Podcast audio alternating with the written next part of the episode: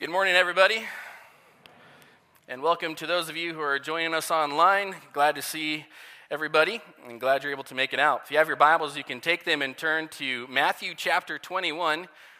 Matthew chapter 21, as we take a pause in our series through Colossians, and for the next couple weeks, going to focus in on the time that we have at hand this Easter time.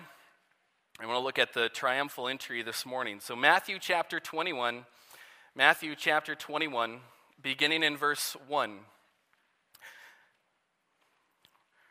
where it says this: Now when they drew near to Jerusalem and came to Bethphage, to the Mount of Olives, then Jesus sent two disciples, saying to them, Go into the village in front of you, and immediately you will find a donkey tied and a colt with her. Untie them and bring them to me. If anyone says anything to you, you shall say, The Lord needs them, and he will send them at once. This took place to fulfill what was spoken by the prophet, saying, Say to the daughter of Zion, Behold, your king is coming to you, humble and mounted on a donkey, on a colt, the foal of a beast of burden. The disciples went and did as Jesus had directed them. They brought the donkey and the colt and put on them their cloaks, and he sat on them. Most of the crowd spread their cloaks on the road, and others cut branches from the trees and spread them on the road. And the crowds that went before him and that followed him were shouting, Hosanna to the Son of David! Blessed is he who comes in the name of the Lord! Hosanna in the highest! And when he entered Jerusalem, the whole city was stirred up, saying, Who is this? The crowd said, This is the prophet Jesus from Nazareth of Galilee. Well, what a Sunday we get to be together to celebrate the triumphal entry. Very few stories are more well known than this one, but of course of popularity of stories from the Bible, this would certainly rank up there.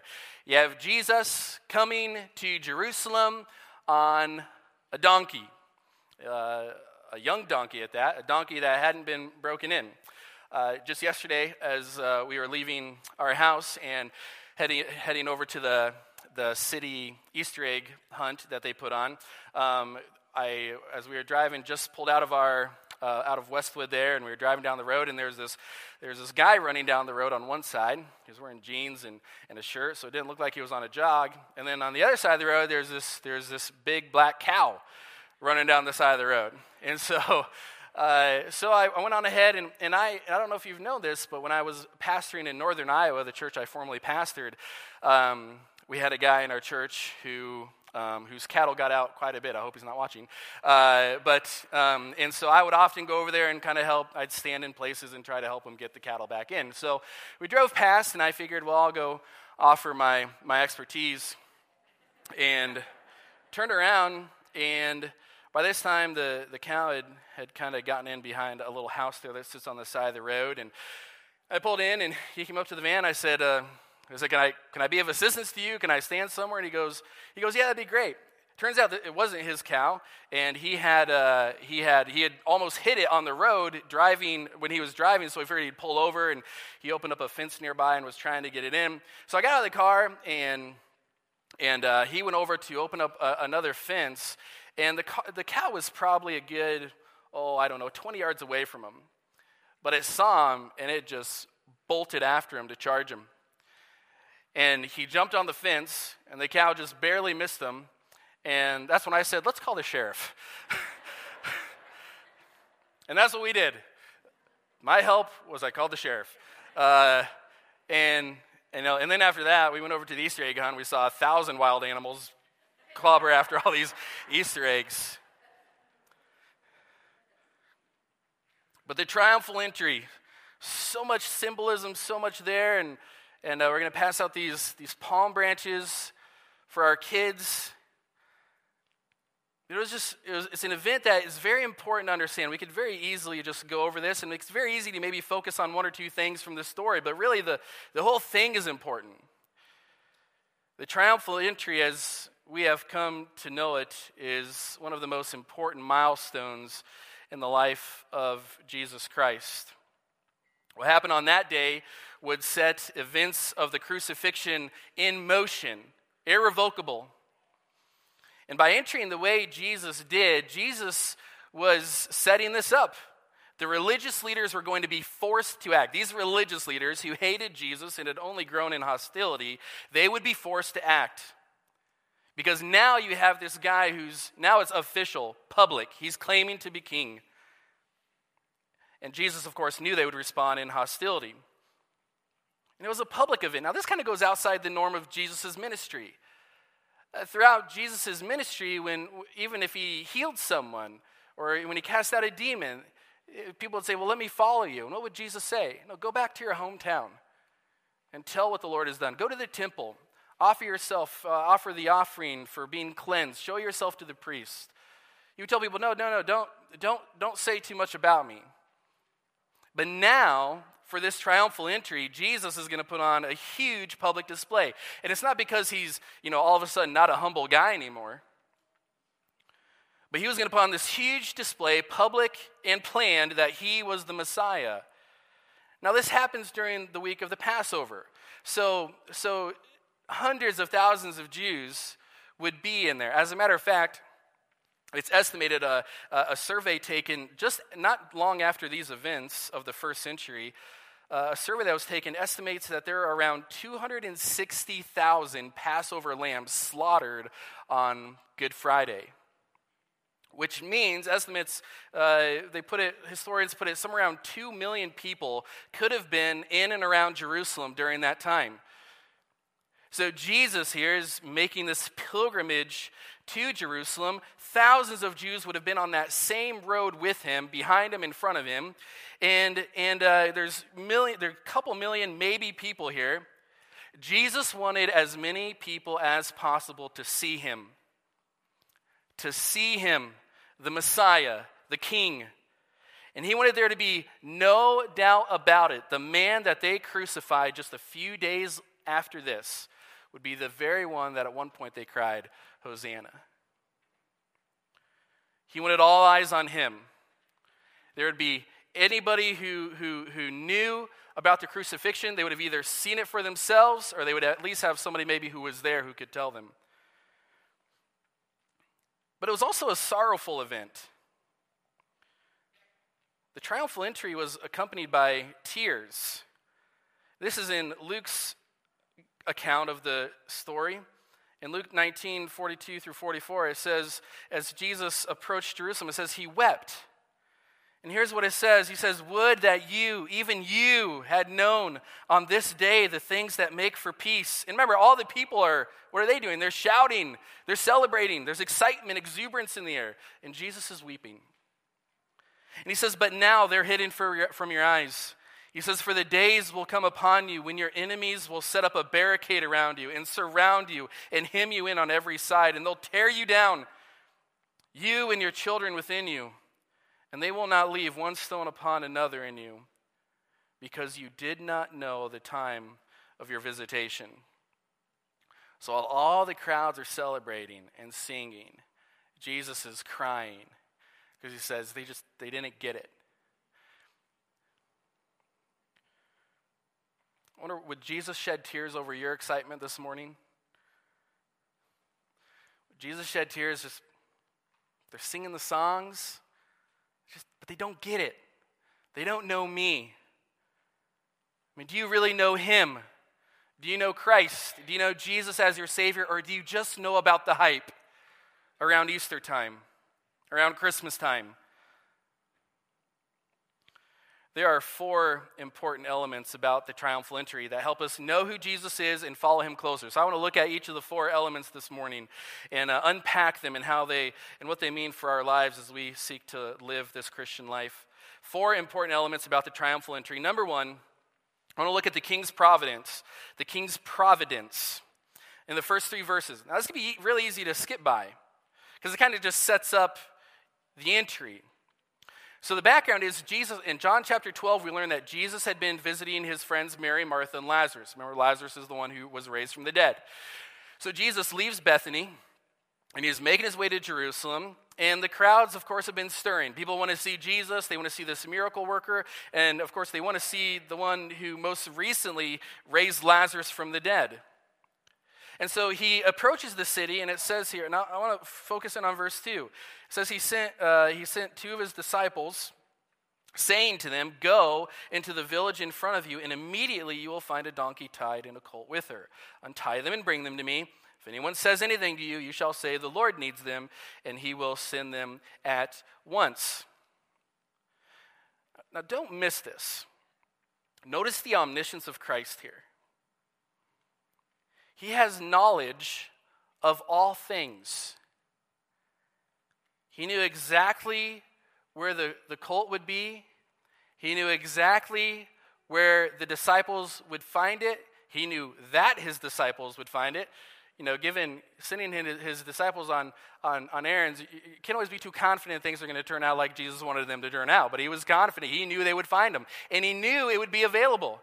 And it would be there. Don't miss the omniscience of Christ in all of this. He knew all that had to align to make this entry possible. Think about all that had to align. The donkey had to be there. The owners had to be willing to let it go. The owners had to make sure they didn't, make a trip out into the field or something where they would need the donkey. But Jesus knew all that had to align to make sure that that very moment, those donkeys were ready for him to make his triumphal entry. From eternity past, all things were aligned and ready to go. From eternity past, even a donkey was prepared for Jesus Christ. But also in this, when we talk about the king's providence, notice his authority. Now, both Mark and Luke, in their accounts, they actually say, when the disciples, Jesus here says, "If anyone says anything to you, here's what you say." Well, Mark and Luke tell us that the owner did say something. The disciples come up and they start untying the colt and its mother, and they're like, "What are you doing? Why are you? What's going on here? Why are you untying the donkey?" Because that's exactly what happened. And the disciples said exactly what Jesus wanted them to say. Did you notice what they said? They didn't say Jesus. They said the Lord. The Lord. The Lord needs them. And immediately the owner, who most likely was a follower of Jesus, surrendered his possessions. This young donkey, not broken in, was needed for divine service. This young, near wild donkey needed for divine service. What came to my mind was my first car. Raise your hand if your first car was a clunker. Okay, mine was. I got it from my aunt. Speedometer did not work. Odometer did not work. Gas gauge did not work. Heat did not work. Air conditioning did not work. Passenger seat was not attached, so you just swiveled around as you drove. Brakes weren't great. Exhaust fell off. It was a 1991 Dodge Ram Charger. So not a Dodge Charger. Some of you think the nice car Dodge. No, it was a Dodge Ram Charger, which is, Dodge's version of a Ford Bronco. But it was not that great, and it didn't look that great, but it was the car we had. And I remember all through high school using that to pick up other kids who don't normally go to church, other high schoolers, older kids who weren't church and didn't go to church, and using them to take them to church on Wednesday nights to youth group and things like that. I remember specifically one night I picked up a guy. His name was Alex, and we were on our way to church, and it ran out of gas. I had no odometer, speedometer, gas, nothing. So I just kind of had to guess how far I've driven on this thing. And I remember it died on the way to church, and I had to go. There was a friend who lived nearby and had to take it. But, got this old piece of junk, and It was such a small thing. I remember Alex would eventually get saved by going to youth group, and there's this young kid with a junk car, but never underestimate what can be used by God. He used the young restless donkey, and it was used for divine service, and the owners freely surrendered it. We just see the humility of Christ here as well. The Messiah doesn't even own a donkey. And he walks everywhere. Jesus walked everywhere. We'll talk more on that later. But I think out of these verses, when we talk about the king's providence, I think this should help us to live a life of submission. Because verse 6 tells us that the disciples did exactly what Jesus told them to do. They went where he wanted them to go. They spoke what he wanted them to speak. And the rest was just trust. The rest was just, all right, God, I'm going to do what you call me to do. You take care of the rest. The owner surrendered without hesitation because the Lord had authority in his life. It's the king's providence. Now, you may hear that word providence. Like, what does providence mean? Well, providence is God's meticulous care and his governing of all things to accomplish his purpose. So his meticulous care and his governing of all things to accomplish his purpose. That means everything that happens in life. It includes donkeys, it includes people, it includes sin, it includes obedience. Everything is within God's providence, and everything is working forward to carry out God's purposes. And when we look to King Jesus, we got to remember that everything that comes into our life is put there by the providence of God. We must submit all of our being to his lordship. Remember the famed missionary martyr, Jim Elliot, is famous for his quote, "He is no fool who gives up what he cannot keep to gain that which he cannot lose." There's another quote of his that really drove his life. And here's the quote. He says, "Wherever you are, be all there. Live to the hilt every situation you believe to be the will of God." What is he saying there? It says, to the hilt, live your life to the hilt, that no matter what you encounter, no matter what God asks of you, God has a purpose, that God put it into your life. And so he says, Lord, I'm all in. Jim Elliot says, whatever happened in life, it was put there by God, therefore I'm all in. Every situation, every conversation, every relationship, it's all of him. He was all in. Are you? Am I? Are we all in? What are you holding back? What if Jesus called for your, you don't have a donkey, what if Jesus called for your trust? What if Jesus called for your money? What if Jesus called for your time? What if he called for your sexuality? What if he called for your service or your possessions? What if he called for your family? Those things that you hold dear to you. What would you say? Would you let him go? Because guess what? Jesus has called for them. And he's called for them from me. It's like Jesus would say, why do you call me Lord, Lord, and do not do what I say? We got to live like Jesus is the king. He has complete and total authority. That's the king's providence. There's another element here that I want to look at, and that's the king's prophecy. The king's prophecy. The king's providence, his ordering of all things to accomplish his purposes, which means everything that comes into your life, everything, is ordained by God.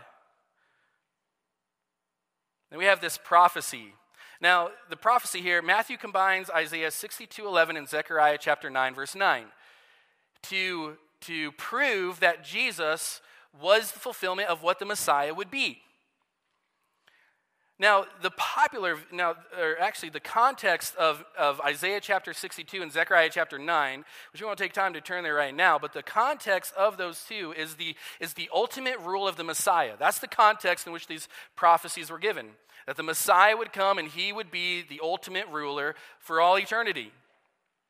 Now, the popular view of the Messiah during this time is that the Messiah would be characterized by aggressive militarism. Be this great military guy. He'd come in aggression and power.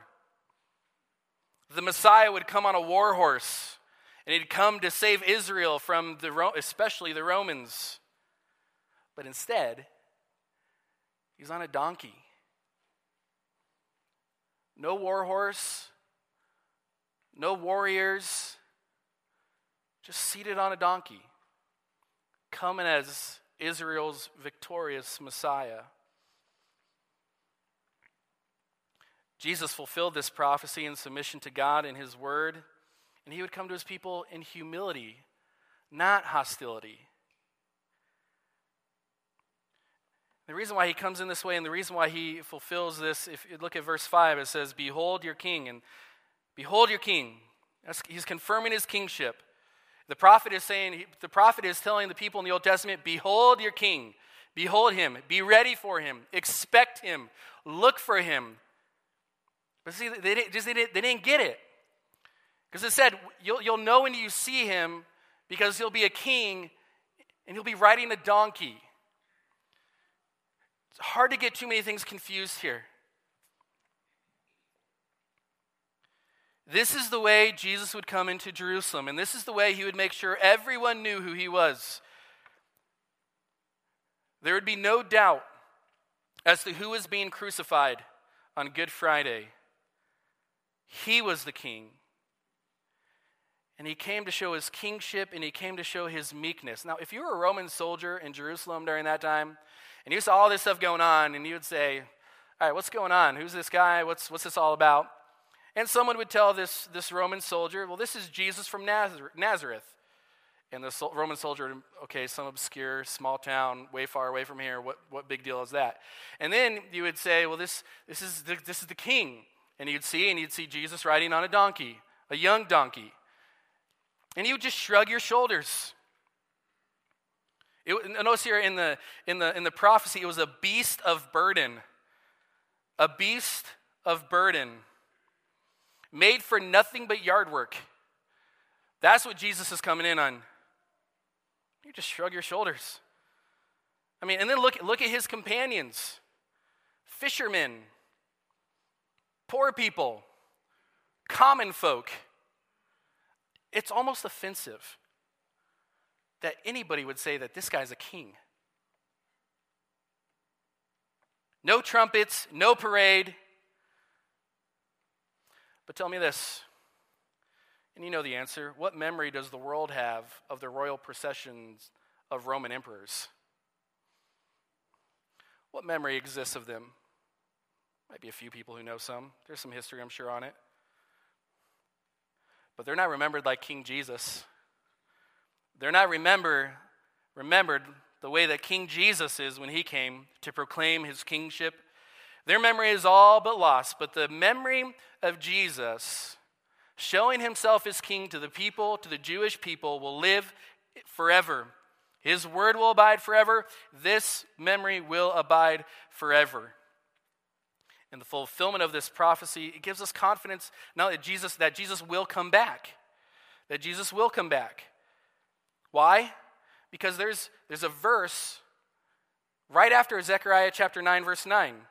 Zechariah chapter 9, verse 9 is this prophecy, but here's what Zechariah chapter 10, verse 9, sorry, Zechariah chapter 9, verse 9 is the prophecy, and then Zechariah chapter 9, verse 10 says this: "I will cut off the chariot from Ephraim and the war horse from Jerusalem, and the battle bow shall be cut off, and he shall speak peace to the nations. His rule shall be from sea to sea, and from the river to the ends of the earth." That's verse 10. That hasn't been fulfilled yet. He's not reigning the way this verse says he should be. The battle bow still exists. We still have wars. In verse 9... of Zechariah chapter 9, verse 9, he came as a king, but he didn't come as a king to conquer. He didn't come to conquer his enemies. He came to conquer sin and death. And Zechariah chapter 9, verse 10 is on its way. Jesus is on his way to fulfill that prophecy. He already fulfilled half of it, as far as this prophecy is concerned, and the other half is yet to be fulfilled. See the example of Jesus' humility yet again. He wasn't here for ease or expediency, which is why he didn't own a donkey. He walked everywhere he went. And just think about how tired he would get from walking. And yet he still served people and loved them and helped them. But also the disciples. We notice here in... I'm anointed. Chapter 9, verse... Where do we go here? Here in chapter, look at verse 7. It says, "They brought the donkey and the colt and put on them their cloaks, and he sat on them." So even the humility of the disciples here. They laid their clothes on the donkey so that Jesus could ride. Hope you're not afraid to get your clothes a little dirty for the sake of serving Jesus, because the disciples weren't. There's a third element we want to look at. We see the king's providence. We see the king's prophecy. And thirdly, we see the king's praise. And this is kind of the focus of the whole narrative here. The king's praise in verses 8 and 9. Most of the crowd spread their cloaks on the road, and others cut branches from the trees and spread them on the road. And the crowds went before him and that followed him. They were shouting, "Hosanna to the Son of David. Blessed is he who comes in the name of the Lord. Hosanna in the highest." Now, let's set the scene here a little bit. The scene is one of the people see Jesus coming, and immediately excitement and exuberance just fill the air. And they begin quoting, which is what we read earlier during our song service, Psalm 118, verses 25 through 28. Now, the crowd is confessing that Jesus is coming as their Messiah on the authority of God himself. It's pretty significant. This is a very significant psalm. It's a messianic psalm. It's a very significant psalm for these people to be singing to someone, because they wouldn't sing it to just anybody. They would only sing it to the one who does fulfill the messianic prophecies. And more people, as people came into town, as people saw what was going on, more and more people joined in. And more people began to sing and shout and celebrate. And this is the final, for Jesus anyways, this is Jesus' final and official presentation to them that he is their king. Jesus is showing them who he really is. There is no doubt. There is no doubt. Jesus was declaring himself as the Messiah, the chosen one of God to save his people. That's who Jesus was saying he was. And so the people make an improvised red carpet. So they probably had old clothes that they had with it. They're traveling, so they probably maybe had some older clothes or extra clothes with them. Many people use those. People go start hacking down tree branches from nearby, and they start throwing them in the road. And it's just this red carpet that Jesus rides in on. Again, another sign of not the greatest exuberant public display as far as a king goes. Clothes and branches. But Jesus is escorted into the city. It's only about a couple miles from the Mount of Olives to Jerusalem. Now, going back to what we said at the beginning, why was Jesus crying? All this is going on, and the people are singing the messianic psalm to him. Isn't that what he wanted? Didn't he want them to know that he was their king? I mean, you'd expect this is where the story ends, right? This is the, and they lived happily ever after, right here. Where is it? Why are we looking ahead to Good Friday? What's going on in this crowd? Why isn't just, hey, the king is here, and he ruled forever and ever, the end? Why is this only just the beginning? Literally, just the beginning. Because soon many in the crowd who cried Hosanna would call for his crucifixion. Now, we can't know for sure that every single person in that crowd made up the same crowd that would cry crucifixion. But there were certainly some overlap. There were certainly some people who on the day he entered Jerusalem and were crying, "Hosanna, save us," would be the same ones crying to crucify him. Ultimately, Jesus just wasn't what they expected in their Messiah. That's ultimately what happens. They thought the Messiah would come as a political conqueror, but instead he arrives in humility, on a donkey, riding on some dirty clothes from the disciples, with a bunch of common people and fishermen following him. Where's the political conqueror? And Jesus was making a statement. His kingdom would not look like any earthly kingdom. His kingdom would not resemble any earthly kingdom. And I think there are many people shouting in joy, but I think many of them are doing it because that was the thing to do. You got all these people doing it. It's like a large crowd. You know, we've seen large crowds in America, and, you know, eventually, hey, if everybody else is doing it, I'll do it too. And it was the kind of the thing to do. They're all shouting for joy.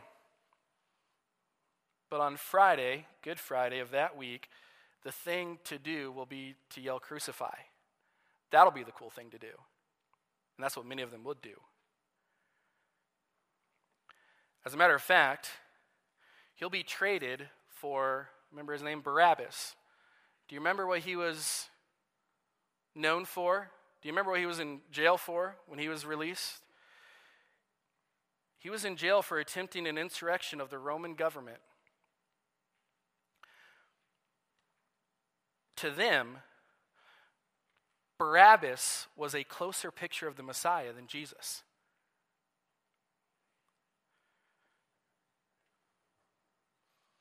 He looked more like the Messiah. This guy, at least he tried to do something about this Roman insurrection. So give us Barabbas, you crucify Jesus. There's no good here. No good to me. No good to the Jewish people. He's not truly the Messiah. I pray in the depth of my heart that you would find no one else but Jesus, that there would be no substitute, nothing, no one, that he would be king, Lord of all in your heart, that you wouldn't trade him. You wouldn't be so willing to trade Jesus off because he wasn't what you pictured the Messiah to be. That you wouldn't be willing to trade him off because you thought the life he could give you isn't the life you're getting, the money he could give you isn't the money you're getting, the health, the wealth, whatever else, the marriage, the parenting, the job. And Jesus just isn't measuring up.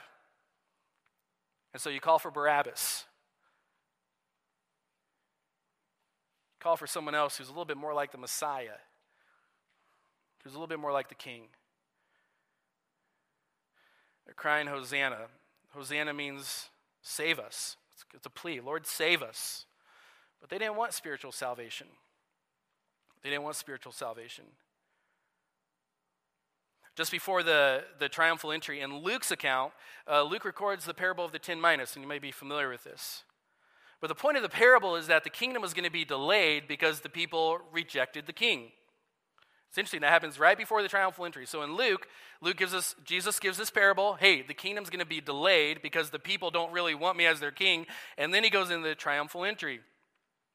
But the king in this parable, if you remember, he gives his servants a bunch of different mina, and then he goes away on business, it says, to receive a kingdom. And then here's what it says in Luke chapter 19, verse 14. It says, the people of the city send this notice to the king, and they say, his citizens hated him and sent a delegation after him, saying, we do not want this man to reign over us. That is the heart of the crowd. That's the heart of the crowd.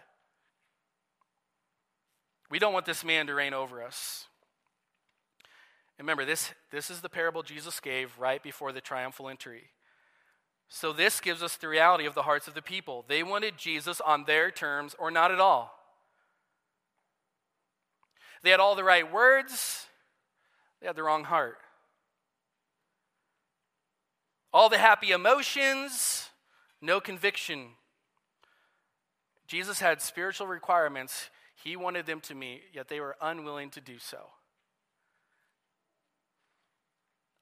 We've been, last couple weeks, as we've been going through this series in Colossians, it's been danger, empty philosophy, danger, empty religion. Well, we can title this danger, empty celebration. Danger, empty celebration. Where we're celebrating Jesus, and we're in the hype of Easter, and maybe Christmas, and maybe some other things here and there. And we're celebrating, and we're happy because we feel good. We've got the emotions, and we sing all the right words, but our hearts are far from him. And that might be some of you this morning. We sing, give me Jesus. But we don't want him. The question is not, do you have positive thoughts about Jesus?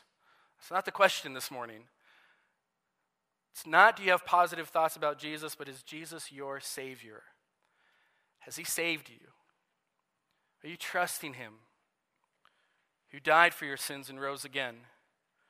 Or are you just saying, oh yeah, it's all about Jesus? Well, then he starts confronting me about my sin. And then we realize Jesus isn't going to be the king I want him to be. Jesus will never be the king you want him to be, but he will be the king you need him to be. And that's what the people needed. They needed the king they needed him to be. The same day Jesus is riding into Jerusalem, now this is Passover time, the same day Jesus is riding into Jerusalem, or it may have been to the day after, either way, one of these 2 days, the people, according to the Mosaic law in Exodus chapter 12, they were to select the Passover lamb that they were going to slaughter on Good Friday. See, Jesus came as their king, but he also came as their lamb. Those 260,000 lambs, they didn't need to be slaughtered that night or that later that week. Here they saw a king, or they wanted to see a king that would free them from Rome. But Jesus was coming as the king and as the lamb who would save them from their sin. Is Jesus your Savior? Let's look at the last element together as we move along here. All these important elements, the king's providence, the king's prophecy, the king's praise. But something almost head-scratching happens here at the end, in verse 10 and 11. And so here we see the king's portrayal. How is Jesus really portrayed? And when he entered Jerusalem, the whole city was stirred up, saying, "Who is this?" And that word stirred was where we get our word seismic. It's like this rumbling, this shaking. What's going on here? Notice what verse 11 says. And the crowd said, "Oh, this is the prophet Jesus." Like, all these confused onlookers are looking in the crowd, and if you remember, this isn't the way kings would normally ride into town. Yet it shows the utter ignorance of the people. Some had a superficial knowledge of Jesus. Some were just ignorant. Some truly did believe and claim them as their Savior. But notice the response to these confused onlookers. Who is this guy? Oh, it's the prophet Jesus. Did they forget what they were just shouting? They sang the messianic psalm. This is the Messiah. This is the one who comes in the name of the Lord. He's not merely a prophet. This is the king. This is God sending his chosen one.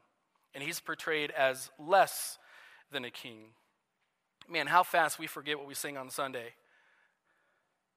How fast we'll forget what we sang about and talked about and learned about today. We'll say, Jesus is king. We'll sing, Christ is Lord, Lord of all. And we forget so quickly. The Pharisees. This event, the Pharisees, religious leaders, they're going to act. Because there's one or two things going to happen. Either Jesus was going to subdue the Romans, and that would solve a lot of things, or he had to die. Those are the only two possibilities. Because he was claiming to be the Messiah. The Pharisees did not want Jesus to be recognized as the Messiah. We get this in the other accounts, in Mark and Luke. I think it's one in Mark and Luke. During one time, they see the kids shouting his praises. That's after he cleanses the temple here in chapter 21 of Matthew, and they say, "Hey, you need to shut these kids up." In Luke, he says, "Hey, you need to rebuke your disciples."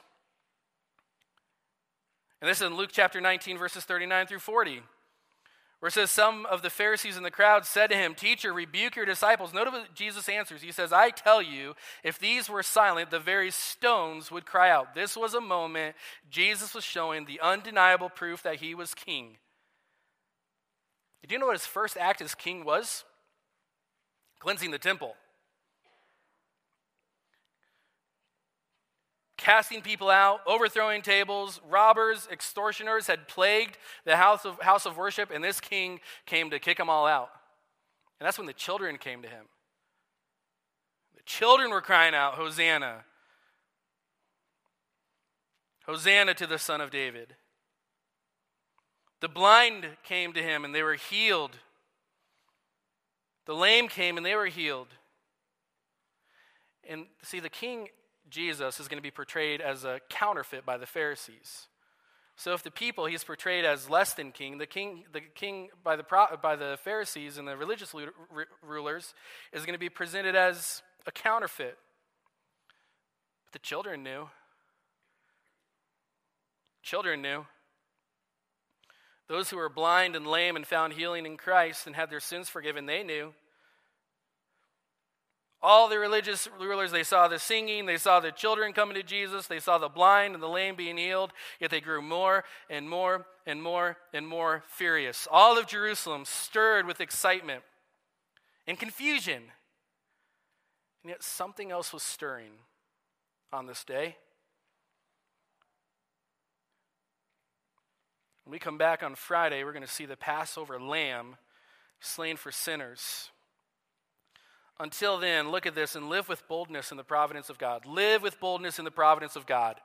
Be humble enough to get your clothes dirty for Jesus Christ. Have a sincere heart of praise and faith in Christ. And never forget that Jesus is coming again. But the next time he comes, he won't be on a donkey. He will be on a war horse. And he will come to finally get rid of all those who have rejected him.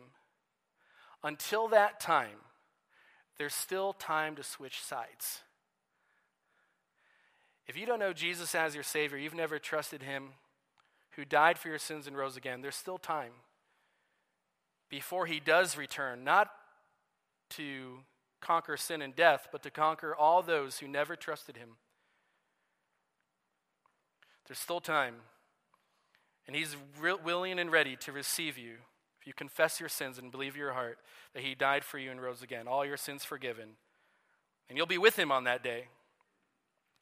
All this excitement, all this confusion.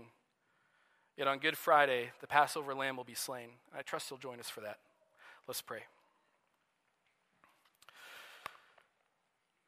Lord, how fickle our own hearts are when we look at this life. How quickly we can have hearts full of exuberance and excitement over who Jesus is, but our hearts really don't belong to you. Lord, I pray for those who are in here, maybe watching online, maybe going to watch this later. Lord, those in here who maybe they get caught up in the excitement of Jesus, maybe they have good thoughts about Jesus, but Jesus isn't really truly their own personal Savior. Lord, may today be the day they're saved. Lord, help us to live each and every moment knowing that it's from your hand and in your sovereignty. And may we serve you with humility. We pray in Jesus' name, amen.